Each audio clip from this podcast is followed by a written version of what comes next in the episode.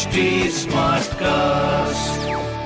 आप सुन रहे हैं एच डी स्मार्ट कास्ट और ये है live Hindustan production hello hi मेरा नाम पंकज जीना है। आप सुन रहे हैं कानपुर स्मार्ट न्यूज़ और इस हफ़्ते मैं ही आपको आपके शहर कानपुर की खबरें देने वाला हूँ। तो पहली खबर ये है कि कोरोना के इस काल में एक राहत भरी खबर ये आई है कि कोरोना जरा सा थमा है और 16 अक्टूबर से मल्टीप्लेक्स और सिनेमा हॉल खुल जाएँगे और सिर्फ़ 50 परसेंट दर्शकों के साथ सिनेमा हॉल में एंट्री होगी, जिसमें सबसे ज़्यादा ज़रूरी है 6 फीट की दूरी। दूसरी खबर यह है कि अक्टूबर 2021 से गंगा जी का पानी आचमन लायक हो जाएगा और गर्मियों में गंगा जी पॉल्यूशन फ्री होंगी, इसके लिए बड़े ज़ोर शोर से काम किया जा रहा है। तीसरी खबर यह है कि स्कूल्स को खोलने के लिए गाइडलाइंस जारी कर दी गई है, जिसमें स्कूल जो होंगे, वो दो शिफ्ट में खोले जाएँगे। पहली शिफ्ट में नाइन्थ और टेंथ के बच्चे आएँगे और दूसरी शिफ्ट में इलेवंथ और ट्वेल्थ के, और वो भी पूरे इंस्ट्रक्शंस को फॉलो कर करते हुए। तो ऐसी खबरें अगर आपको जाननी है तो आप पढ़ सकते हैं हिंदुस्तान अखबार। कोई सवाल हो आपके मन में तो ज़रूर पूछिए on Facebook Instagram and Twitter हमारा हैंडल है at the rate S T smart cast और ऐसे ही पॉडकास्ट सुनने के लिए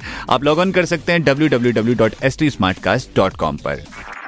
आप सुन रहे हैं एच टी स्मार्ट कास्ट और ये था live Hindustan production HD Smartcast.